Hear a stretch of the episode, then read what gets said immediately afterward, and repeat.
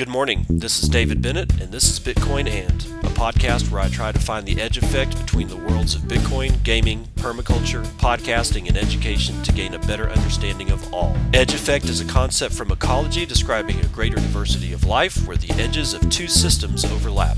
While species from either system can be found at the edge, it is important to note there are species in the overlap that exist in neither system, and that is what I seek to uncover. So join me in discovering the variety of things being created as Bitcoin rubs up against other systems.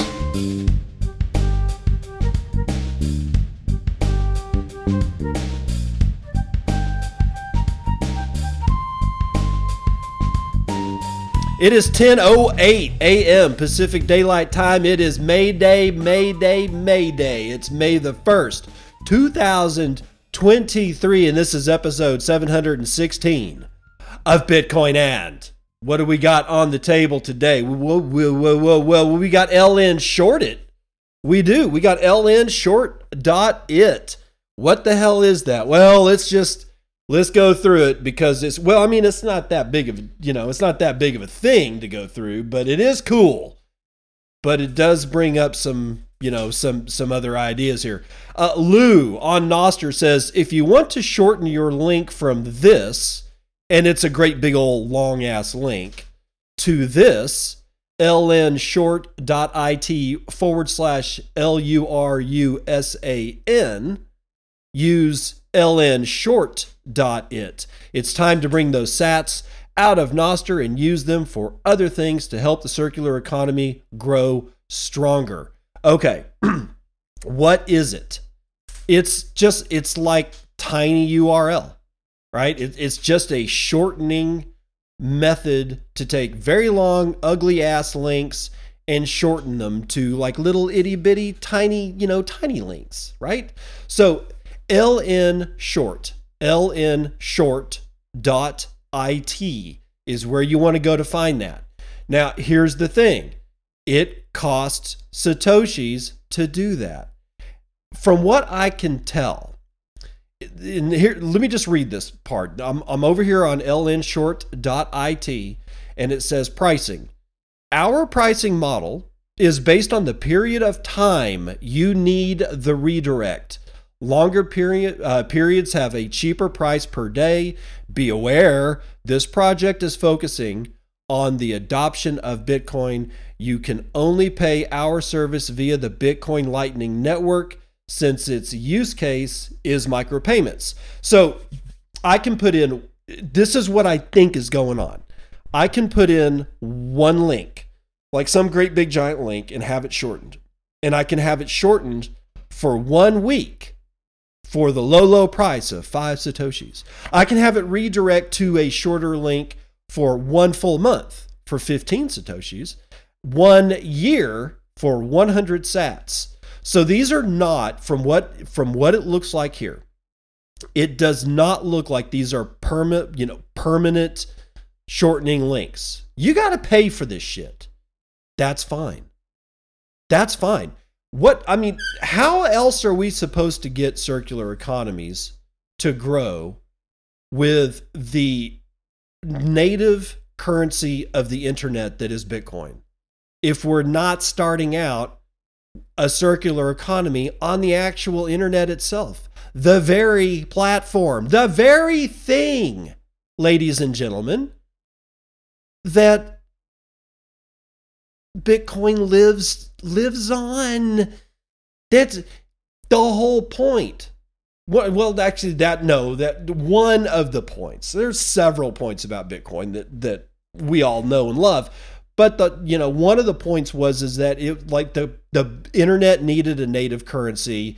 Bitcoin solved a whole shit ton of problems and also solved that one as well. And we keep talking about people. People really need to start using Bitcoin more. Yeah, well, duh. Okay. Well, if we're not, if we look at a pricing model and say, hey, I need a redirect for, you know, for a year and it's going to cost me 100 Satoshis. So after a year, that redirect doesn't work. I don't want to pay that. Why not? Okay. The only thing that is bad about this is that you, if you want that link to live on in perpetuity, then you really need to figure out why. I mean, how many times do we? How many times have we used like, uh, you know, shorten URL or whatever, and and then just forgot about the link? How how many times have you actually shortened a link and then used it, you know, multiple times over the course of you know longer than one year? And when you ask yourself that question, chances are real good the answer is going to be not not many times. But there are a couple of links that you might want to shorten for perpetuity, like a link to your store or to your website. Okay. But like a link to like one Obla article or uh, shortening a link to like one of my podcasts, it's that's not worth it to me. That is just not worth it to me. I would, however, consider shortening a link to the main page of my show of the Bitcoin and podcast over on something like Fountain. Or if I had my own website, which I, I don't because I kind I kind of haven't figured out a, a, reason that I really need one. Um, I'm sure everybody's laughing and going, "You dumbass! Of course you need one." And I can tell you all the reasons why. Well, I can't hear you unless you give me a boostergram or something like that. So be sure to DM me all your reasons why I should go ahead and spin up a website. But be that as it may, we need to really start the whole process of a real circular economy. And one of the very easiest places to do that is stuff like pay, Lightning Network enabled paywalls for articles, uh, link shortening sites such as lnshort.it. And what comes along with all this? If you hear something going on in the background, my cat is has found a ceramic bead and is playing with it. So if she continues to do this shit, I'll I'll shut it down and and get her out and do you know do whatever it takes. I'm just eh, getting back to the whole point. This isn't just about telling you about lnshort.it and its link shortening capabilities. No, no, no, no. This goes way beyond that. This is one of the smallest things that you can do. And and you know, we got three things that we can do. We can buy Nostr relays that help us filter the global feed and you know do some other things. We can uh, shorten links. Uh, we can put up paywalls on articles. We can. There's like these three things that are just basic things that we can practice with and get used to a circular economy based around Bitcoin. So, uh, if you know, I advise everybody go check it out. lnshort.it. That's lnshort.it. Now Hey, you know, have, what's going on with Republic Bank? Should we check in on the little guy, see how things are going? Okay, First Republic Bank is seized, sold to JP Morgan, and second largest United States bank failure. Oh my God, it doesn't look like uh, our little guy's doing so well, does it? Rachel Louise Ensign and Ben Eisen is writing this one for uh, Wall Street Journal. And the only reason I can read it is because I put it into archive.ph and stole it. That's right, I stole it. Regulators seized First Republic Bank and struck a deal to sell the bulk of its operations to JP Morgan Chase and Company, heading off a chaotic collapse that threatened to reignite the recent banking crisis. Okay, pausing right there to reiterate my theory. The weekend of Silvergate Bank and Silicon Valley Bank and that third one, and I can't remember the name of it because it really didn't make it into the news. That weekend, at least a hundred, if not a thousand banks died. And they didn't tell us about any of the other ones. They told us about three, but they didn't tell us that First Republic had indeed failed. Do I have proof that First Republic failed the same weekend? No, no, I do not. I'm not going to be able to get that proof. If I was working for the Washington Post, I doubt that I would be able to get that information. But if I was able to get that information, guess who would not be allowed to say anything about it? Me, because I work at the Washington Post, which is what? Owned by everybody who doesn't want you to know that First Republic Bank failed the exact same weekend that Silicon Valley and Silvergate failed. There's a hundred, if not a thousand banks that failed that weekend. but they're just keeping it all in the closet and they're going to let it trickle out a little at a time. So, this whole first paragraph or first sentence of this news story that says that this uh, chaotic collapse threatened to reignite the recent banking crisis, that thing is like a dump fire. Do you know what a dump fire is? It's a, we'll call it a landfill fire. Now, for those of you who don't know, I had a, um, I had a stepfather. my parents got divorced when I was young. My mom and my dad both remarried, but my mom decided to remarry somebody who owned a junkyard and a landfill. So that's where the city of Midland, the sanitation department, would take all their trash. Least, I don't know if it was really as much of the organic trash, you know, from people's dumpsters, as much as commercial trash like concrete and wood and old, you know. But it was a it was a dump, literally a dump, and the thing was deep too. We're talking like twenty feet down, maybe fifty feet down. I don't remember how much of a hole in the ground that they dug because I was like a little kid, but it was almost already full by the time I was, you know, figuring out what the hell was going on. And somebody decided to go take cans of diesel and go out onto the into the middle of the dump and just upend in several different spots uh, like jerry cans of diesel fuel and then they lit the fucker on fire it burned for years. Now, it wasn't like this. It, when you think of a dump fire, it's not like it's obvious. That's exactly what the guys with the whole banking crisis were trying to avoid. They don't want somebody driving down the interstate and looking over and seeing a pillar of smoke, right? And great big flames. No, no, no. This diesel fell down and went through crevices in the trash and deep, deep, deep, deep, deep under the pile. And then when they lit it on fire, there was only like little bitty, you know, little bitty fires that you could actually see. The real fire was burning deep down. And it didn't matter how much water they put on it.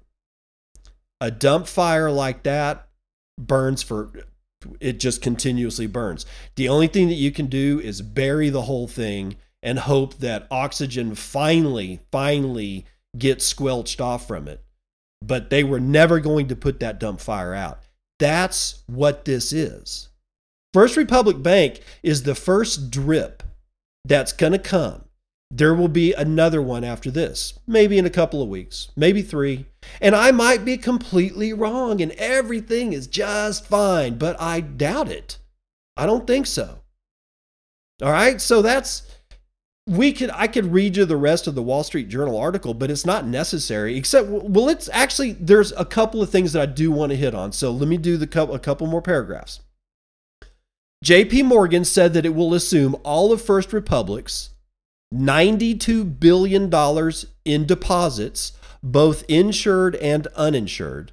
It is also buying most of the bank's assets, including about $173 billion of loans and $30 billion in securities.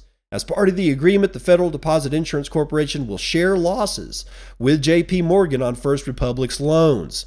The agency estimated that its insurance fund would take a hit of 13 billion in the deal. JP Morgan also said that it would receive 50 billion dollars in financing from the FDIC. Since when was the FDIC ever a finance arm and not an insurance company? Questions to ask. San Francisco based First Republic, the second largest bank to fail in the United States history, lost $100 billion in deposits in a March run following the collapse of fellow Bay Area lender Silicon Valley Bank. It limped along for weeks after a group of America's biggest banks came to its rescue with a $30 billion deposit. Those deposits will be repaid after the deal closes, JP Morgan said. All right, so check this shit out we got $92 billion in deposits. That you can read that as $92 billion of liability, right? When I deposit money, my money into a bank, it's a liability for the bank. It's an asset that I can say that I hold.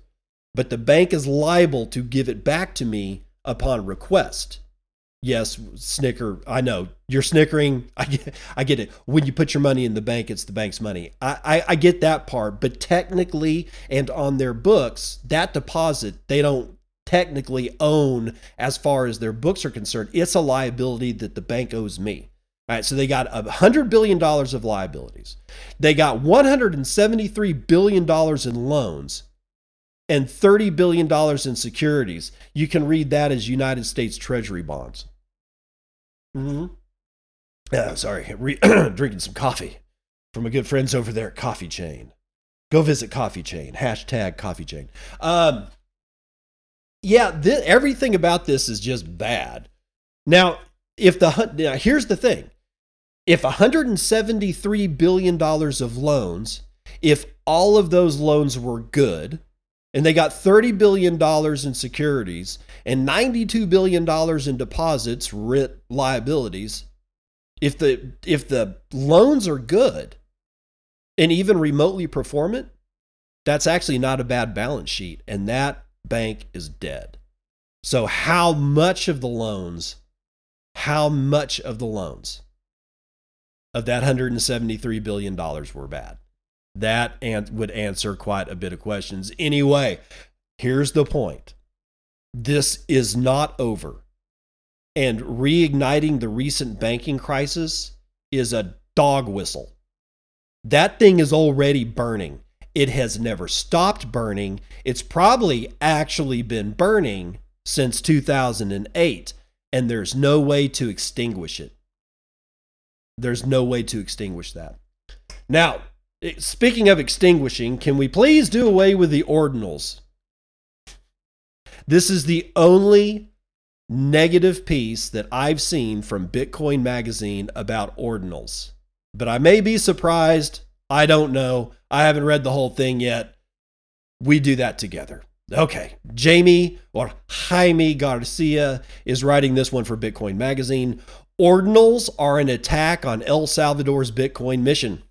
The hype around Bitcoin NFTs made possible through inscriptions that use the ordinal protocol, which is broken, uh, is undeniable. Trader and art dealer Stephen Hay has even suggested that the government of El Salvador release an official ordinal art collection to potentially raise money to fund its proposed Bitcoin city or otherwise accelerate Bitcoin adoption.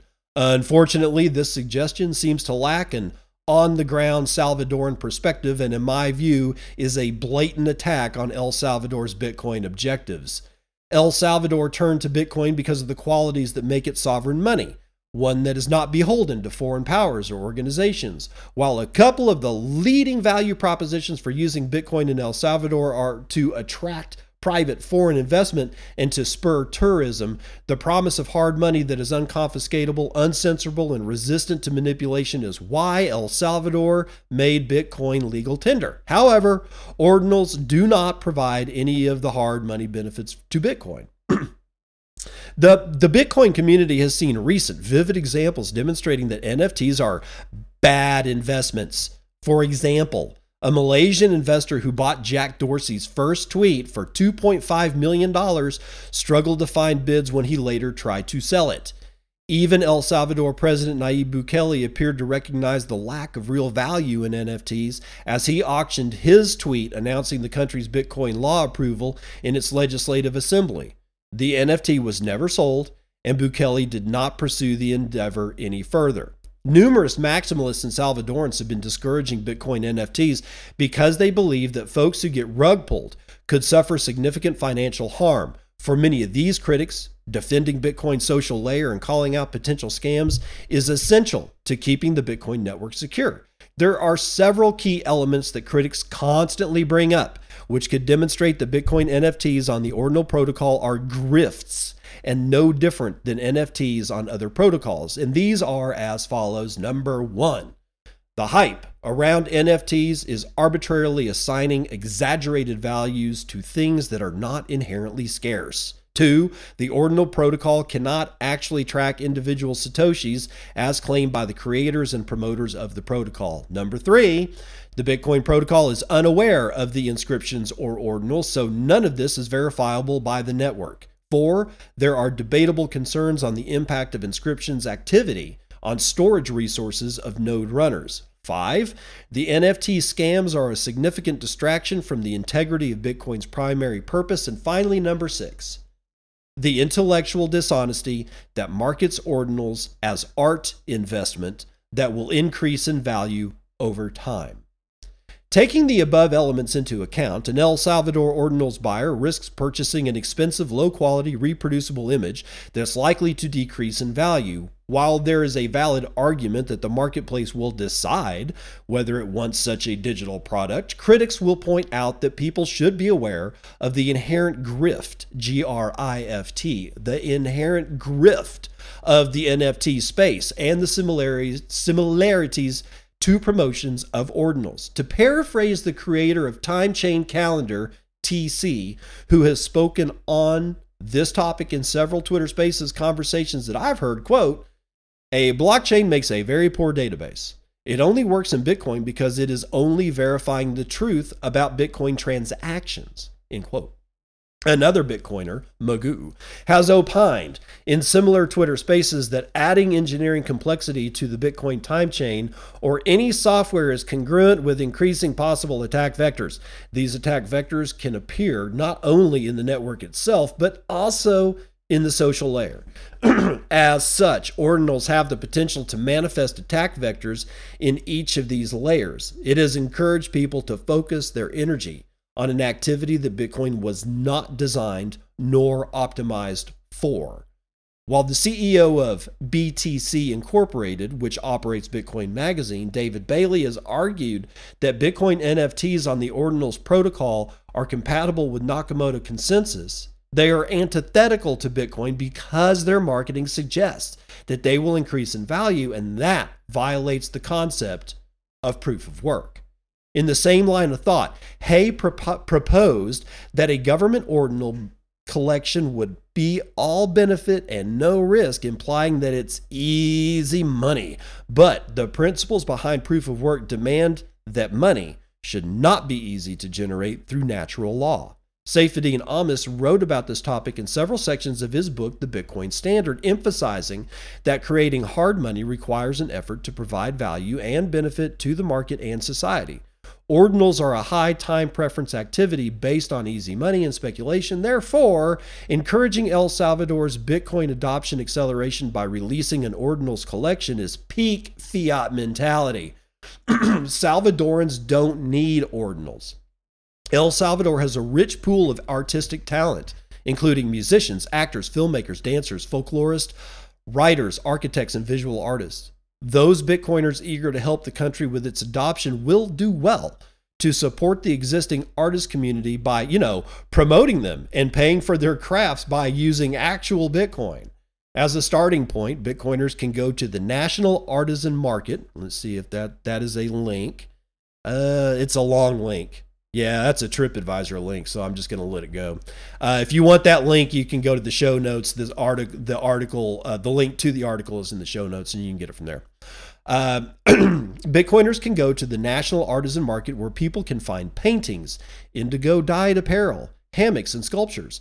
Bitcoiners can also provide opportunities to digital artists such as graphic designers through contracts for working on web projects, apps, and in print. And they can support digital content creators by giving value for value tips for their published works. Ultimately, Salvadorans are more concerned about improving their day to day situations than collecting frickin' JPEGs on mobile phones. The everyday Salvadoran demands that their government focus on security, infrastructure, public transit, traffic, health, and education. Therefore, issuing an NFT collection is far from what Salvadorans value. Given that El Salvador has had relatively positive success with its Bitcoin adoption, it's easy to forget that its current government had a rough start and faced much criticism with its formal Bitcoin adoption launch. Many criticized the government's release of the Chivo wallet over insufficient accompanying education and the technical challenges experienced by some users. The primary recipient for much of this negative feedback was not the government itself, but Bitcoin as a whole, thereby hindering Bitcoin adoption. Heading into Bitcoin's second anniversary as legal tender in El Salvador, some of the negative perceptions created around Bitcoin are finally beginning to fade. But if the governments were to release a Bitcoin NFT collection, that would only rewind the progress made. The government must not promote ordinals or NFTs, as many perceive them as scams. El Salvador needs to generate confidence and trust. And when ordinals, like NFT projects of the past, in inevitably crash, El Salvador cannot be associated with them. Unfortunately, any negative perception about ordinals would lead to reputational damage for the country, which is precisely where the attacks on Bitcoin adoption continue. The Ordinals lobby has mounted an all out PSYOPs front, particularly as specific groups of altcoiners are claiming that they are making Bitcoin fun again. Additionally, some are trying to gain favor and buy influence by donating proceeds to non governmental organizations, NGOs like the Human Rights Foundation, which has been critical of El Salvador, despite being inundated with all of the ordinal noise. It is refreshing to see folks like South Africa's Bitcoin Ekasi work toward the Bitcoin mission with absolute clarity. In a recent tweet, the Bitcoin Ekasi team said it is, quote, not here to have fun, but to change the world, end quote. There's a real chance of failure for groups like Bitcoin Ekasi due to these distractions from a primary mission of adopting the hardest money in the world. With that same level of clarity, El Salvadorans must remain undeterred from these attacks. All right, that's the end of the article. So, again, this is written by Jaime Garcia. Who is Jaime Garcia? Because that's going to be important with some of the claims that he was saying about what El Salvador should and should not do. And I'm sure somebody was like going, Yeah, does he even live there? I kind of don't know. But at the top of the article, the Bitcoin Magazine article says this this is an opinion editorial by Jaime Garcia, a Salvadoran slash Canadian Bitcoiner and co host of Global Bitcoin Fest. I've never heard of Global Bitcoin Fest, and I don't know what Salvadoran Canadian Bitcoiner means. It could possibly mean that he was an El Salvadoran and he moved to Canada, so he would be an expat El Salvadoran, I guess. So, but either way, I think he's got enough. If this is true, if he was like, you know, if he has dual citizenship or he's from El Salvador, I, at least he's got some street cred to be able to say these things. Now, it so happens that I agree totally with this. What I find fascinating, what I find absolutely fascinating, ladies and gentlemen, is that Bitcoin Magazine published this article. And I think that that shows that really that kind of puts my uh, that puts me I feel better about Bitcoin Magazine because they're like going, okay, we're all in ordinals. That's clear. And here is something that says ordinals suck, and we're going to publish it. Okay. That's the way news agencies kind of should be. You know, they yes, put in the piece that that says the thing that you don't want to hear about because it's basically saying that Bitcoin Magazine's foray into ordinals and inscriptions is completely wrong. It's wrong for them, it's wrong for El Salvador, it's honestly wrong for anybody that wants to get into this shit. Please don't do it. All right. The last thing you need is a JPEG of a monkey and thinking that it actually has any kind of value whatsoever when I can always right click and save it. And I don't want to hear about the wallet uh, information that I will not be able to perpetrate because guess what? Nobody gives a shit. Nobody gives a shit. And even if they did give a shit, half the people that say they give a shit don't give a shit. And the other half that actually do give a shit, half of them probably wouldn't be able to verify that wallet address, even if I gave them all the metadata. That they would not know the first thing on how to go make sure that I'm not filling them full of shit. Right? So honestly, it doesn't matter. It's all crap. But kudos to Bitcoin Magazine for publishing this piece that reflects negatively on the whole thing about inscriptions, ordinals, NFTs, monkey rock JPEGs, whatever. Right? Good on them for doing that. I hope they continue to be able to you know, take a abstracted view of, of things that they hold dear. now, Bhutan, the country, Bhutan, B H U T A N is how you spell it. Bhutan has been mining Bitcoin with hydropower since BTC price was $5,000. Joe Hall, Cointelegraph. Bhutan is bullish on Bitcoin following the revelation that the small Himalayan kingdom had has been quietly accumulating crypto. The country is also mining Bitcoin. Moreover, the country of less than 800,000 people leverages green energy to power that. Known for its focus on gross national happiness and picturesque landscapes, Bhutan has found ways to harness its immense hydroelectric potential, which accounts for 30% of its gross domestic product. First reported in an expose in local Bhutanese news and followed by inquiries from Forbes, Bhutanese officials confirmed that mining began when the price of Bitcoin was around $5,000 back in April of 2019. The price per Bitcoin has since soared to roughly $28,000 per coin at the time of writing. The kingdom has reportedly explored partnerships to expand its mining operations further. Notably, it is negotiating with Nasdaq. Oh God, Nasdaq listed mining company Bitdeer uh, to secure 100 megawatts of power for a Bitcoin mining data center in Bhutan. This partnership would increase Bitdeer's mining capacity by about 12%. The scale of Bhutan's mining operations remains a mystery with little information avail- available about the location, size, profitability of its mining farms. Some Druk holdings and investment employees have listed crypto mining as their tasks and skills on their LinkedIn profiles. It's also unclear why the government chose not to disclose this project to its citizens or international partners. I'll bet you I know why. However, it is known that the state owned holding company, DHI, has invested millions of dollars in cryptocurrency holdings with the funds managed on behalf of its people. Although mainstream media would indicate the contrary, Bitcoin mining is the world's cleanest industry, and then they give a whole bunch of stuff about that. We all know that. Bhutan adds to a long list of regions from East Africa to Scandinavia mining Bitcoin with hydropower, one of the cheapest clean energy sources. So Bhutan on deck.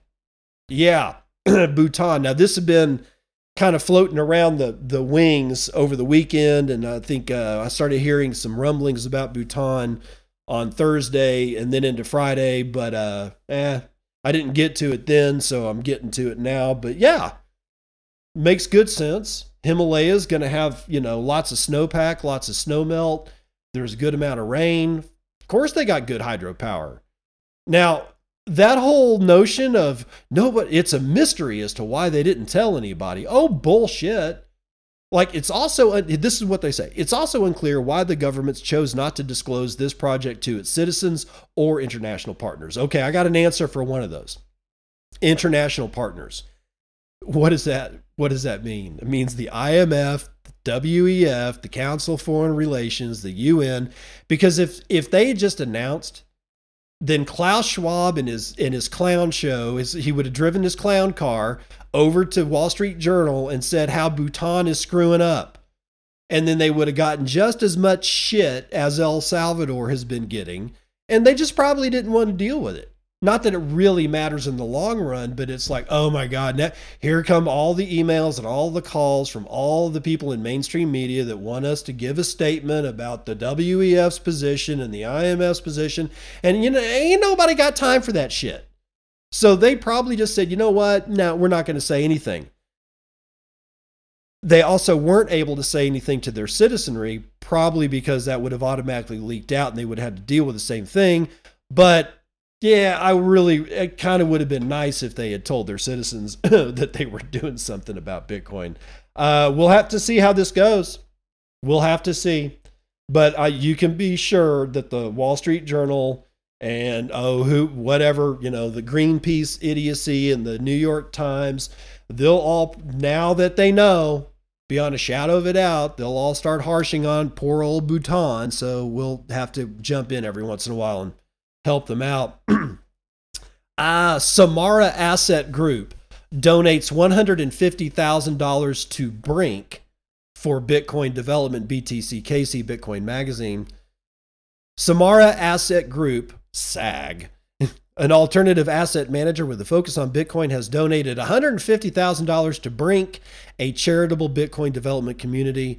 The donation will be used to finance the annual salary of a developer, a single developer, contributing to the growth and development of the Bitcoin network. Samara has committed to continuing this donation for the next three years. So it looks like 50 grand a year. You, depending on where you live, you definitely live on that shit. And if you're living in El Salvador, you can definitely live off $50,000 a year.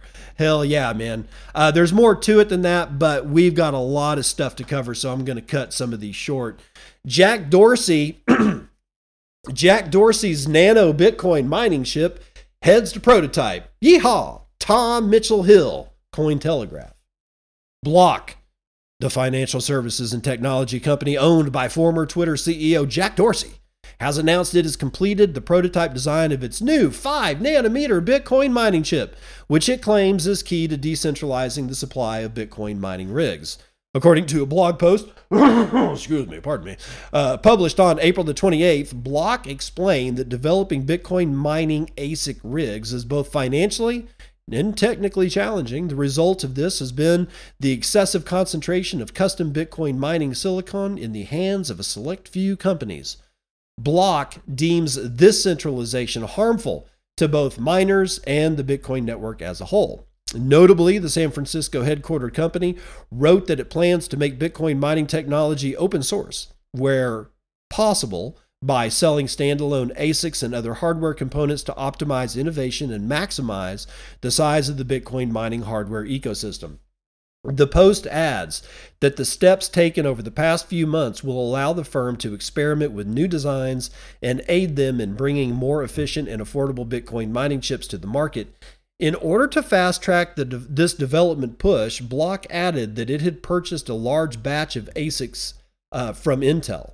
On April the 18th, Intel announced that it would halt taking new orders for its Blockscale 1000 series ASICs by October the 20th and end shipping them in April of 2024 as part of cost cutting measures. Block says this large intake of ASICs from Intel will help accelerate the development of its own proprietary 3 nanometer chip, which it claims upon its release would be the most advanced chip to date. Quote, we can now focus our design team exclusively on cutting edge 3 nanometer ASIC development. Jesus, you guys are about to go quantum. The scale of a nanometer is approximately equivalent to the width of two silicon atoms.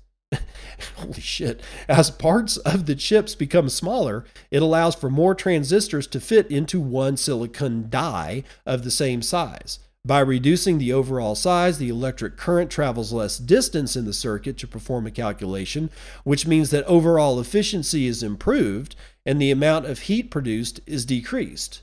It's worth noting that 5 nanometer ASIC chips have been around for some time, with the earliest 5 nanometer being released in 2021 from Chinese mining firm Canaan. Currently, most Bitcoin mining ASICs run on 5 nanometer chips. However, no company has made their ASIC chips design open source. and then we get into a definition of ASICs here at the very end, but it's just application specific integrated circuit. It's how we mine Bitcoin. Now, here's the thing about getting this small. Yes, it increases efficiency. Yes, it decreases the amount of heat emitted, and that's all because the electricity, the electrons have a shorter distance to go. However, as you start getting smaller and smaller, you know, we're at three nanometers, which is, or, or well, we're at five. They want to go to three.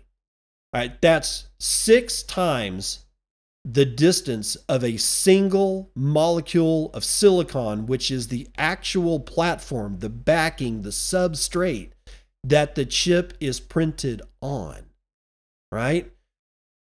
At one point or another, there's going to be crosstalk where you can't really make sure that the electrons aren't jumping from one line of, of travel to a different line of travel causing a mess. at I never really thought. Now I'm not a material scientist. I get it. No, and I'm not a quantum physicist. And and yeah, I get it. I get it. But I can conjecture.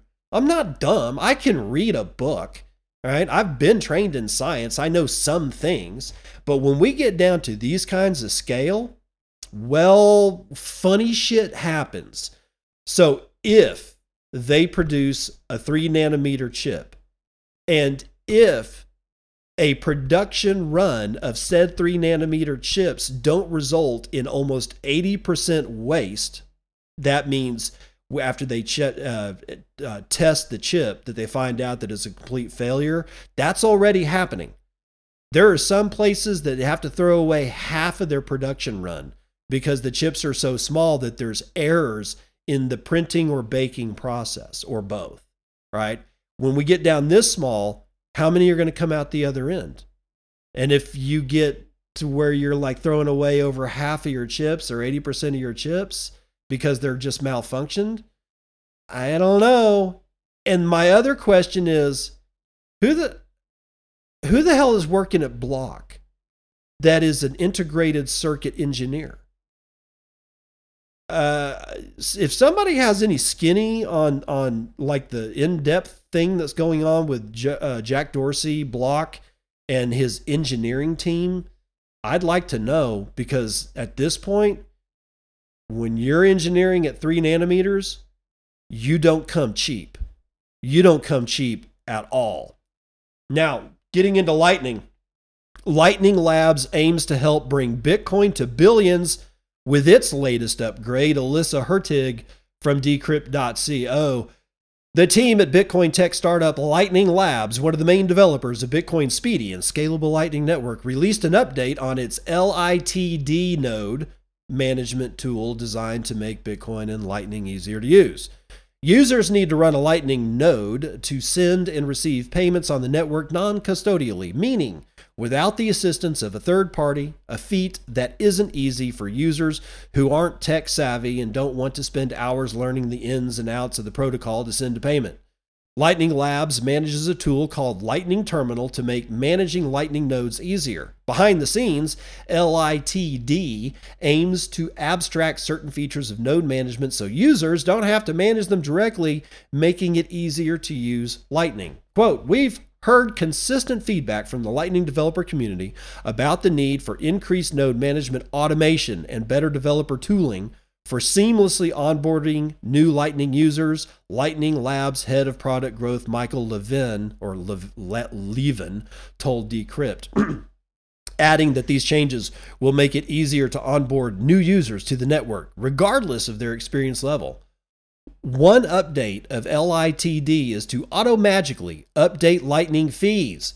Lightning routing nodes charge small fees for relaying payments to a destination. Usually, whoever is operating the Lightning node needs to manually increase or decrease the fees, but Lightning Labs came up with a new algorithm for updating these fees dynamically based on how many payments each channel is routing each week. Another is an introduction of accounts, which is in quotes. Generally, each user has one Lightning node, but the new account system allows for many users to share a single Lightning node. With accounts, developers can bring less advanced users to Lightning without the need to understand any complexity of liquidity or node management, Levin said. Liquidity is a major user experience hurdle facing new users. They need to first make sure a Lightning channel is open to them in order to receive funds, which requires some knowledge of how Lightning works. New users don't want to have to deal with that. These LITD updates are part of an industry wide effort to make Lightning easier to use for the average Joe Earlier this month, LightSpark unveiled a suite of tools to help onboard businesses for Lightning. For instance, yeah, quote, these new features will help the Lightning developer community continue on its path to bring Bitcoin to billions around the globe, Levin said. Okay. Algorithms, artificial intelligence, managing Lightning fees, liquidity ins and outs of your Lightning node I don't hate it. I I I don't. I don't hate it. Am I wary of it? Absolutely. Now, an algorithm, ah, really kind of don't give a shit about. You know, an algorithm is an algorithm is an algorithm, but at one point or another, artificial intelligence is, I guarantee, you going to be injected into all this shit, and that's where I might get a little, uh, get a little real skeptical about stuff. You know, I just I just saw a video out of my f- favorite 3D modeling tool company, who or a side effect software. They're the makers of Houdini it's a, a 3D animation modeling, and it's an everything tool if you're into uh, gaming, making you know making uh, 3D animations, uh, modeling, rigging, uh, landscapes, you name it, dude. This thing does it all. I love it, but it's very very expensive. They introduced a machine learning node into their pipeline you you can choose to use it or not. And i just but I, the fact of the matter is without getting in depth i saw a video of a guy trying to play around with it and it basically built a 3d model for him from a picture. That's all i'm going to say about it. Now getting back to lightning i would love it if i could automate fees on like my 20 channels. I don't have a great big node. It's not huge. It's not massive I run it to support the Lightning Network, but I also run it to take part of the value for value podcasting 2.0 landscape and all the rest of the value for value landscape because it's way beyond just podcasting 2.0. But I would love it if if I could just set it up say, "Hey, when I've got, you know, 50% of the liquidity is on my side of the Lightning channel, do, you know, do X." If if I have less than 25% incoming liquidity, do some other X I would love it. But what I really need is an automated system to redistribute my incoming and outgoing Satoshis, my incoming and outgoing liquidities. Because I've got I've got a, like X amount of Satoshis in 20 channels. Some of them are on my channel partner side. Some of theirs are on my side. I would love to be able to say, hey, the Satoshis, the amount of Satoshis that I control, continuously redistribute those through loop ins or loop outs to balance and have a good outgoing liquidity or balance it for incoming liquidity. I don't know, but I it would be awesome to do that and do fees. That would be cool as shit. Because numbers are everything. Let's run them.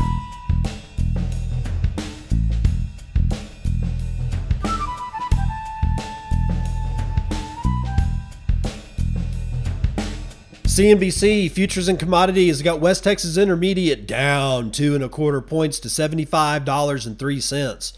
Brent North Sea crude oil is down two and a quarter percent to $78.55. Natural gas down 4.6% to $2.29 per thousand. And gasoline is down 0.2 to 2.52 United States dollars per gallon. Uh, why? The bank failure. And there's also some question as to whether China's economy is is is going to bounce back like China said it was going to bounce back. There's all manner of shit going on. And you know what I haven't seen? A single peep out of OPEC plus. And that's rather surprising. I don't know what it means, but it's kind of surprising. You'd think they'd be rattling a sword or a saber or a scimitar or something like that at this point, but no. Not a freaking peep out of OPEC plus. Now, metals uh, not doing well today. Gold down a half point to 1989 bucks. Peter Schiff not happy. Silver down scant, $25.20. Platinum is down two and a half. Copper is the only one up one point. Well, actually, one and a third percent, uh, one and a third points to the upside. Palladium down well over four full points. Ag, mixed. Biggest loser today is going to be wheat, 2.52 to the downside. Biggest winner today is going to be rice, almost a full point to the upside. Live cattle trading down a third of a point. Lean hogs down just over two full points. Feeder cattle down a quarter. Dow up 0.17% because, yay, JP Morgan just got bigger.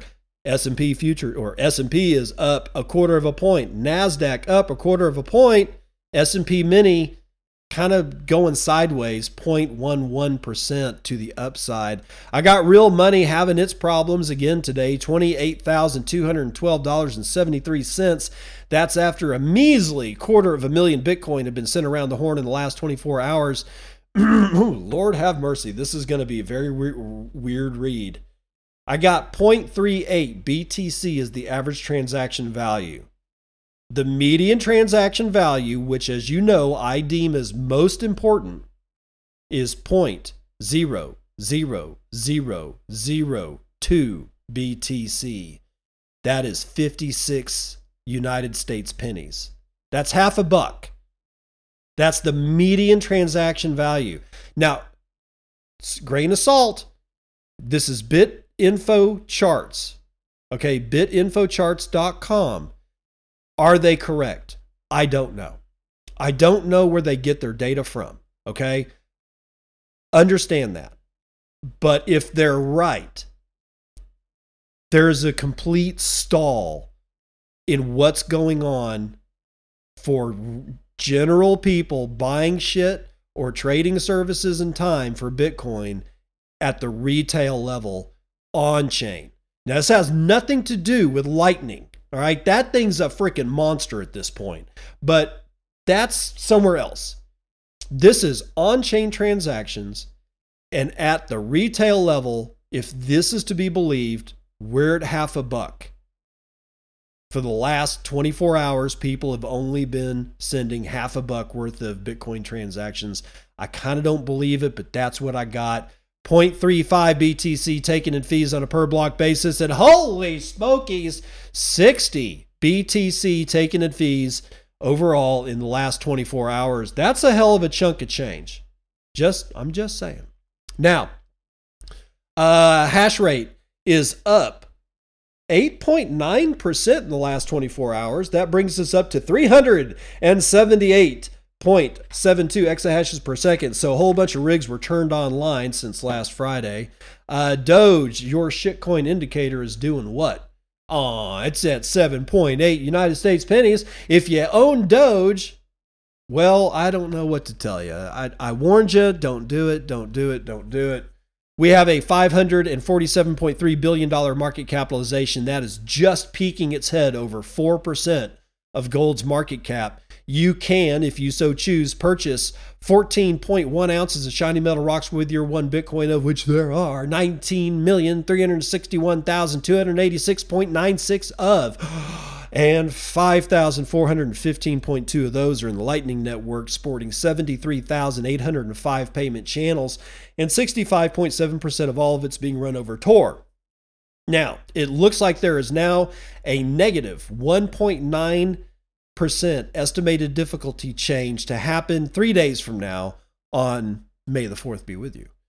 80 blocks, ladies and gentlemen. There are 80 blocks holding 169,000 unconfirmed transactions waiting to clear various mempools. Wow, holy shit. 27 Satoshis per VByte is what your lowest priority price is at this moment in time.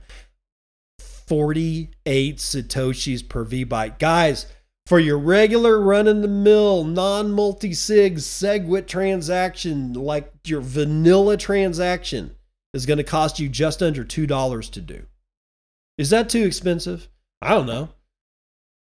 Be, would, would somebody from Bhutan buying a Lamborghini from Italy having to send that money costing, you know, what, $350,000 for a low line Lamborghini? Uh, $2? I don't think they're going to give a shit. Dude, but 79 blocks. We just cleared one. 79 blocks just chilling out waiting. Holy crap. Uh oh, it's Boostagram time from episode 715 Hamas No Mas. I got Fat Toshi with 7,891 Satoshi says cheese. Nick underscore dose with 7,809 zero sat says, cheers. Petar with a striper boost says, buy Bitcoin, hold Bitcoin, and hold Bitcoin again. Jory underscore X underscore McKay with 2,100 Satoshi says, I, I can't wait for the leak that proves that Powell and Yellen have been stacking sats on the sly for years. I'm still in the charts, ladies and gentlemen. It's not a vanity thing when I bring it to you. I'm just saying that if you guys are going to help me out, then I need to uh, give you feedback as to the fact that it's working. You're actually helping me out. So your your boostagrams are not in vain. I'm actually what is the chart just so so we know. Number 3. I'm in the number 3 position, Bitcoin and I appreciate it. You did that. I did not do that. It's time for the Nostr report. It won't fail. April 30th, 2023, block height 787709, Moscow time 3414. Mm. Quote of the day I'm in constant awe at the entire Bitcoin effort and Bitcoin Core specifically. It really is a miracle. Even if ulti- it ultimately fails, asterisk, it showed everyone what's possible. Okay, ultimately fails. I hate it when people say that even if Bitcoin fails. I hear every once in a while I hear that shit. How it can't fail. If there are two nodes operating and a couple like a miner then the Bitcoin network is still the Bitcoin network. You'd have to kill it all. And then, and then, and then, let's say it's like the whole Bitcoin network went offline for a full 24 hours. Yeah, there would be proclamations in the street, and, and Peter Schiff would be all over our ass, and we'd feel terrible. And then one miner and a couple of nodes spin back up. Everybody's, you know, like those nodes had a copy of the blockchain. The whole thing gets re it's just it spins itself back up completely resurrecting itself from the dead and all of a sudden it's not dead anymore this whole even if it fails argument i can't stand it. Please stop it. That's the weather report.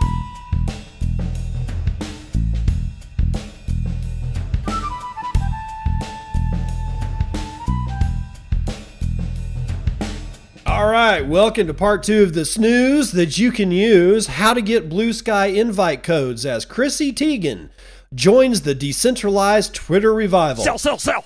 Yeah, I hear that, dude. It's probably the only thing that you actually say that makes any kind of sense.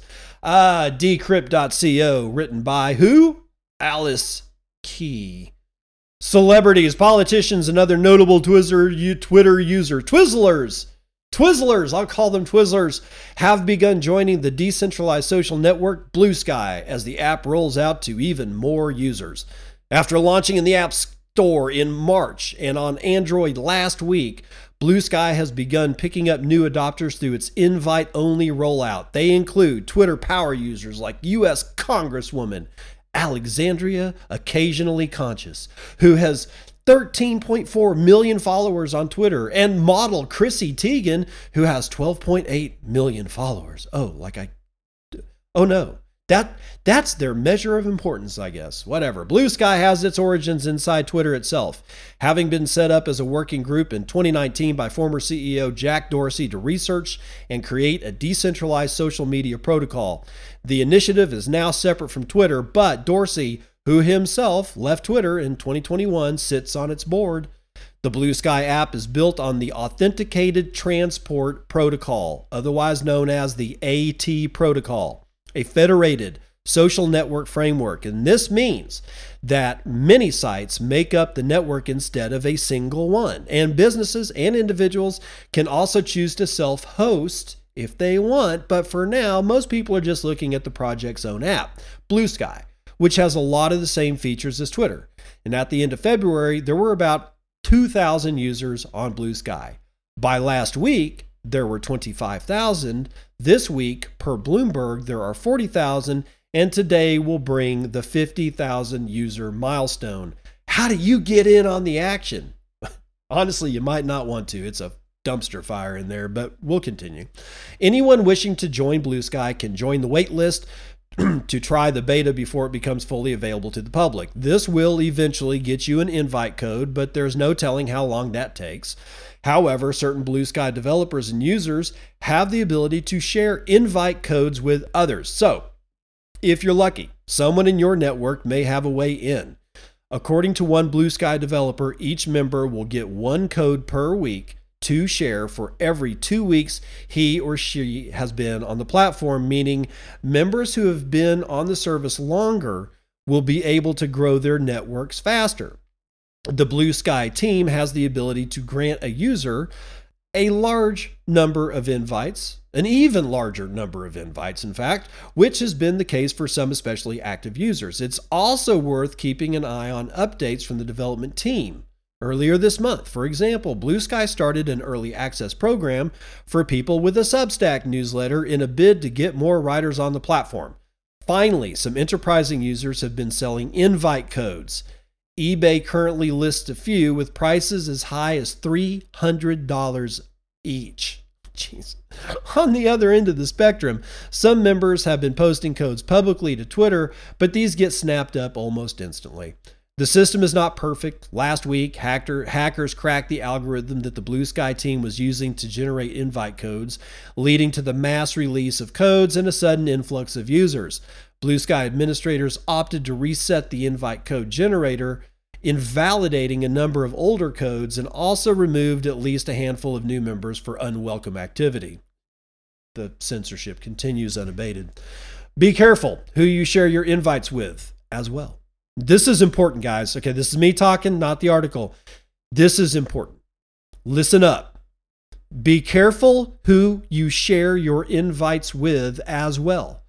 Blue Sky CEO Jay Graber said this week that the team is tracking invite chains and may penalize the inviter if an invitee ends up getting booted from the community. If all else fails, you can wait for the app to launch publicly, and at present, that's unclear when that will be. All right. yeah, this whole this whole thing about tracking invite codes, calling it an invite chain. Here's the actual tweet from Jay. We've started to use invite chains as an input for reputation.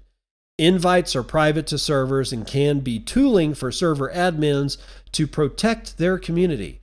After today, if a banned or actioned account invited you or you invited them, your posts may temporarily not show up in the What's Hot feed. So you invite somebody, they act like a complete dick, you get tagged. So since and and and guess what? That invite chain is forever. Okay? So now like the blue sky invite that I got came from JB55. So if I screw up, then JB55 gets the hammer. The, dude, the, eh, it's hard for me to talk when I'm almost livid because there's two things going on here. First and foremost, Blue Sky itself. I had high hopes I had high hopes for this. And they it's just they've wrecked it already. I you know, Jack may sit on the board, but this Jay person and some of the other people that are on this team, J- this Jay Grabble or Graber or whatever his or her name is, I don't even I can't tell by the by the avatar if it's a chick or not. All right. Dude, was it Zcash? He or she came from Zcash or something like that, a shitcoin chain. Shitcoiner is the CEO of the Blue Sky Protocol. So there's that. And it's very clear that they're screwing this up already. There's that. The censorship chain, invite chain, that's going to be a that's going to be a theme. Like if somebody like if if I write something and like and uh, this has nothing to do with invite chain. Let's let's try um, bo- uh, boost chain. If I write something like I like Hitler, Hitler was cool, and somebody re skeets that because that's what they're calling him now, skeets. Jay doesn't want him to be called Skeets, so everybody be sure to call him Skeets. If I re-skeet that, then the person who re-skeeted that could get tagged just by association. The theme is guilt by association. Again, let me let me re- reiterate that. The theme it's not just the invite chain. It's going to be the everything chain. If you're connect your social graph, whether you know what one looks like or not, is highly interconnected on every platform that you go to, whether they're walled or unwalled.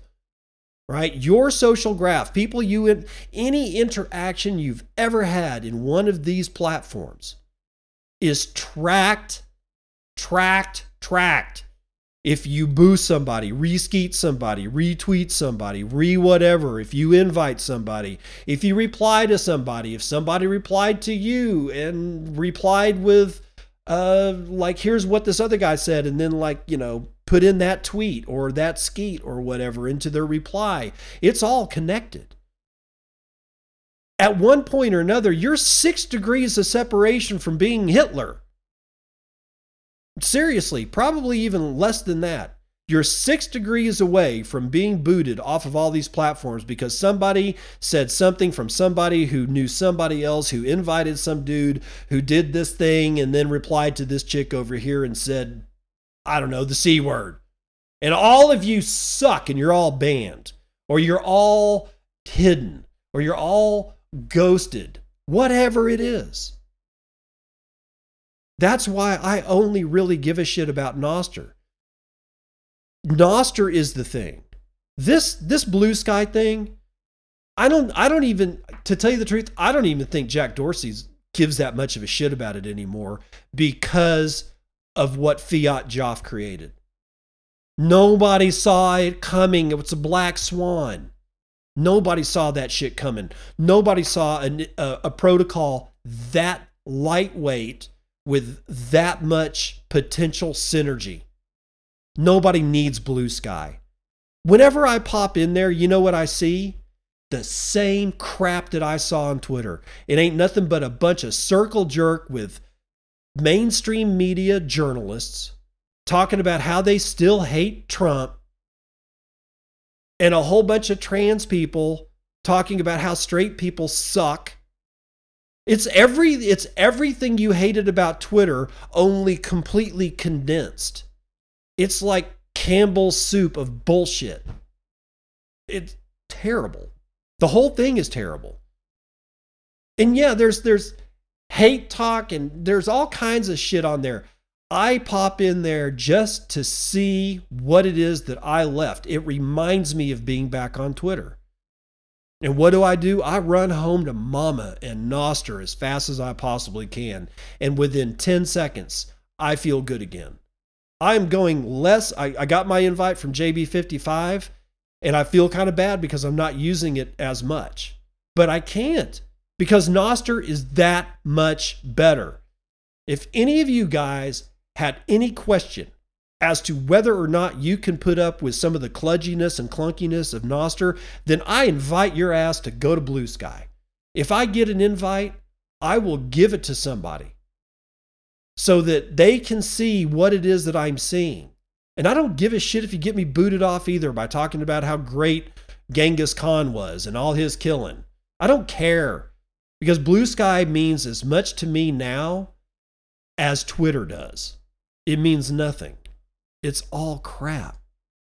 All right. Now, we haven't talked about this in quite a while, but here's an update on the Central African Republic. And it's not a good update, but it is going on, so you need to understand what it is that you're going to have to combat. The fall of Bitcoin in the Central African Republic. Why this legal tender experiment failed. Jonathan Buck, BitcoinMagazine.com. In April of 2022, the Central African Republic adopted Bitcoin as legal tender, becoming the second nation in history to do so. However, just one year later, the nation reversed its decision. The Central African Republic, or CAR, one of the poorest countries in the world, faces numerous obstacles such as political instability, inadequate infrastructure, and food shortages. In the 2018 Human Development Index, the CAR ranks second to last, with around 79% of its 4.7 million residents living in poverty. More than 3 million people in the country are reported to require humanitarian assistance, while more than 85% of the population lacks electricity. One of the significant barriers to the success of the Bitcoin project in the Central African Republic was surely the country's limited internet access. With only about 10% of the population having any kind of access at all to the internet, widespread adoption of digital currencies was highly unlikely. While Bitcoin has been helping to bank the unbanked globally, the digital currency alone cannot solve all of a country's underlying infrastructure problems. And while Bitcoin can be resilient off the grid, the lack of basic amenities such as, you know, electricity and internet in car likely hindered the spread and usability of Bitcoin in that region. The introduction of Bitcoin as legal tender in car was met with skepticism, partly due to the country's close ties with Russia, raising suspicions about its potential plans to use cryptocurrencies to bypass sanctions. The United Nations also warned that developing countries like the car could face high risks and costs associated with cryptocurrencies. And ultimately, the economic benefits promised by the proponents of Bitcoin in the car never materialized. Ambitious projects such as building a Bitcoin city failed or never began, further dampening enthusiasm for the digital currency experiment. Despite the disappointment in the car, Bitcoin and other cryptocurrencies have been gaining traction in other African countries. For example, Nigeria and South Africa have seen a significant increase in Bitcoin adoption, with millions of users now buying, selling, and trading digital assets. In these countries, the growth of the cryptocurrency industry has been driven by factors such as high inflation rate of local fiat currencies, an increasing number of young tax tech savvy individuals, and a growing number of businesses accepting Bitcoin as payment methods. In the end, the failure of Bitcoin as legal tender in the car can be attributed to the nation's challenging economic conditions, skepticism surrounding its motives, limited access to tech, and unfulfilled peripheral promises. But despite the failure, other African countries present some of the world's most promising growing epicenters of Bitcoin adoption. If anything, this failure in the car highlights the importance of developed environments and good faith intentions for the successful adoption of Bitcoin, at least for the first handful of countries that hope to be successful. So, Bitcoin was a complete failure in the Central African Republic.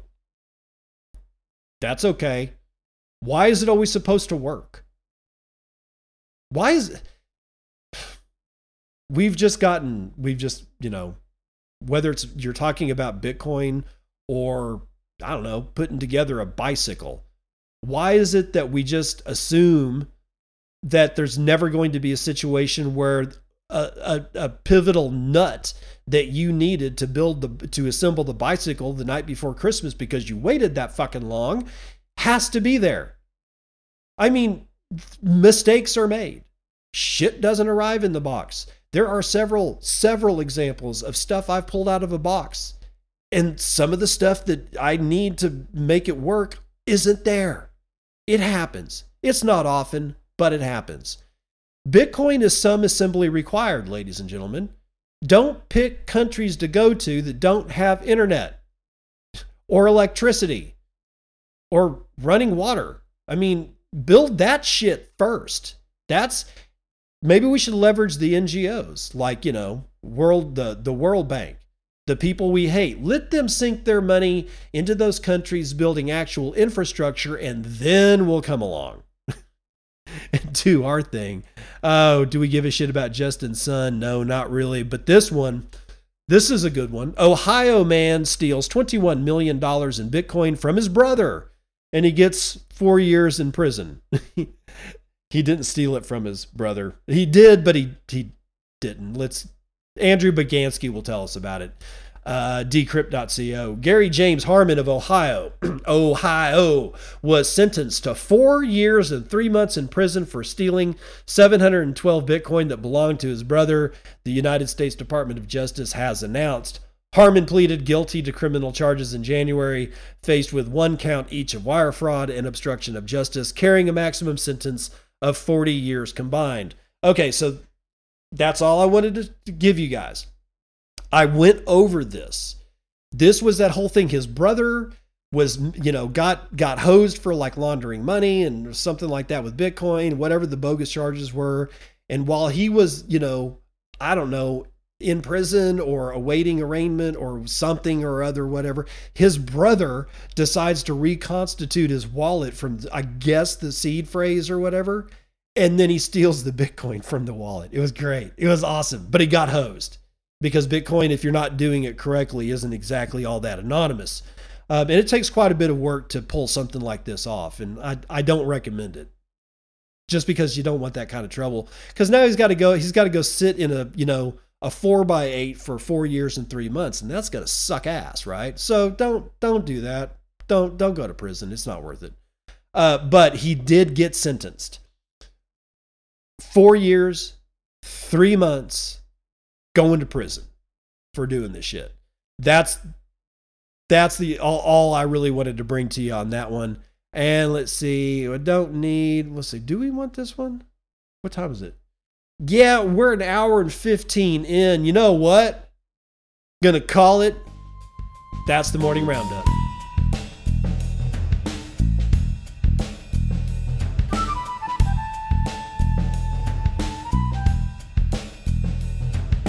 All right, for Monday, Dad says jokes. I've been telling people about the benefits of eating dried grapes.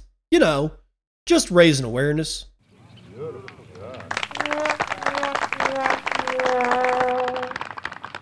Yeah, I got my soundboard working again, or at least I think. We'll find out when I go to post production and, and see if that actually happened. Apparently, the MIDI controller lost its little mind and had to be completely, you know, I don't know, resynced and all the stuff that has to be done with that. I you know, here's what I'm surprised about. MIDI, musical instrument digital interface, has been around since the 80s. It's 50 year old technology and it still works. See, that is a testament to protocol. Well built protocol. Lightweight, heavy duty protocol. MIDI fails sometimes. I get it. But holy shit. The what MIDI can actually do. And if you if you've ever wondered what MIDI can do, read an article about the band Rush and its use of MIDI and how many sequencers and synthesizers and and uh, effects and all kinds of shit. Is they've they got to the point where they were just as much MIDI as they were extremely competent, highly technical analog instrument performance artists. Everything about they were half and half. When you look at them in concert, all you really see them doing is playing drums and a guitar and a bass. And yeah, you see him operating a couple of synthesizers, but in the background, in the background, what's going on to make three people sound like a fucking symphony is absolutely stupendous. Their mastery of this protocol made them one of the highest respected bands in the universe, man. I mean, you don't get to the Rock and Roll Hall of Fame without, especially when it took them that long to get the rock to get to the Rock and Roll Hall of Fame. They had been snubbed and snubbed and snubbed and snubbed and snubbed, and they continued on and on and on for well over forty years. Nobody in the band died, ever. Right? They never didn't replace. They replaced their drummer one time, and that was after the very first album, because Rutsy Brown, I think was his name had like really really bad diabetes like type 1 diabetes it was going to kill his ass at one point but it was making him so sick all the time that he really he really just couldn't do it. That's the only member change and of course they replaced him with neil neil peart so they that was a good that was a good replacement. I'm just saying when we look at Nostr, we look at bitcoin we look at midi what we're looking at is protocols. Platforms are built around, on top of, and utilizing these protocols. It's important to understand the distinction as we move forward. Blue Sky is saying that they're a protocol, and in reality, it really is. but it's a federated protocol. And if they do it, if they execute it the way that Mastodon and the Fediverse and all that stuff has been executed, it just doesn't make a whole lot of sense. Nostr to me makes sense. Can you federate Nostr? Of course you can, but it looks like it actually doesn't want to be federated.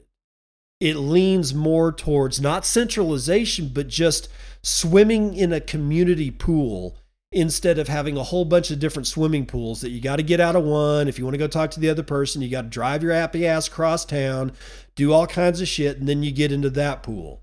Nostr to me seems like it very much wants to remain a community pool. Like, and it just keep the pool just keeps getting bigger and bigger and bigger and bigger and bigger. It's more fun on Nostr. Every time I go to Blue Sky, it's a cesspool. When I go over and I get in through Mastodon on the Fediverse, it's boring. Nostr is where it's at. If you do not have your private public key pair that enables you to get into Nostr, please stop waiting around. You're missing out on a ton of fun. There's so many people on there, and it's like everybody's always in a good mood, and it's just, it's a much more positive environment to be in, and you want that. I guarantee you want to be next to people that are exuding positive things. I'm guilty of being negative sometimes. I get it, but I'm working on it because I recognize it. I want to be positive, and one of the ways that you do that is you remain connected to positive people. People who have a positive outlook on the future, on life, a positive outlook on problems that occur to them and how they solved it and didn't get crushed by it. That's who you want to be around. You don't want to be anywhere close to blue sky. I've been there. Trust me. It's the same bullshit that inundated and basically destroyed Twitter, right? It's the same moaning and bitching and piss fest. And oh my God, the orange man's to kill us. And it's just the hyperbole of the idiocy is so over the top, it's in orbit. Don't. If you get if you get excited about getting an invite to Blue Sky, dude, I might just I'm at one point or another I might just put my cre- credentials up on Nostr and just let let it be a free for all. Anybody can sign in. I don't know. It's possible. I could do that because honestly, it, it's it's not really shaping up to be all that much for me. But you be you be the judge. If and when I get an invite, because I think I've been on for about a week, maybe a little shorter. I'll keep checking. If I get an invite, I will announce it on Nostr and we'll see about getting it to somebody. If you really want to go examine the cesspool that is blue sky, I'm not going to stop you. I'll help facilitate it. But please, please, please promise me that you will see the negativity over there for what it is and tell other people about it, and I will see you on the other side. This has been Bitcoin and, and I'm your host, David Bennett. I hope you enjoyed today's episode and hope to see you again real soon. Have a great day.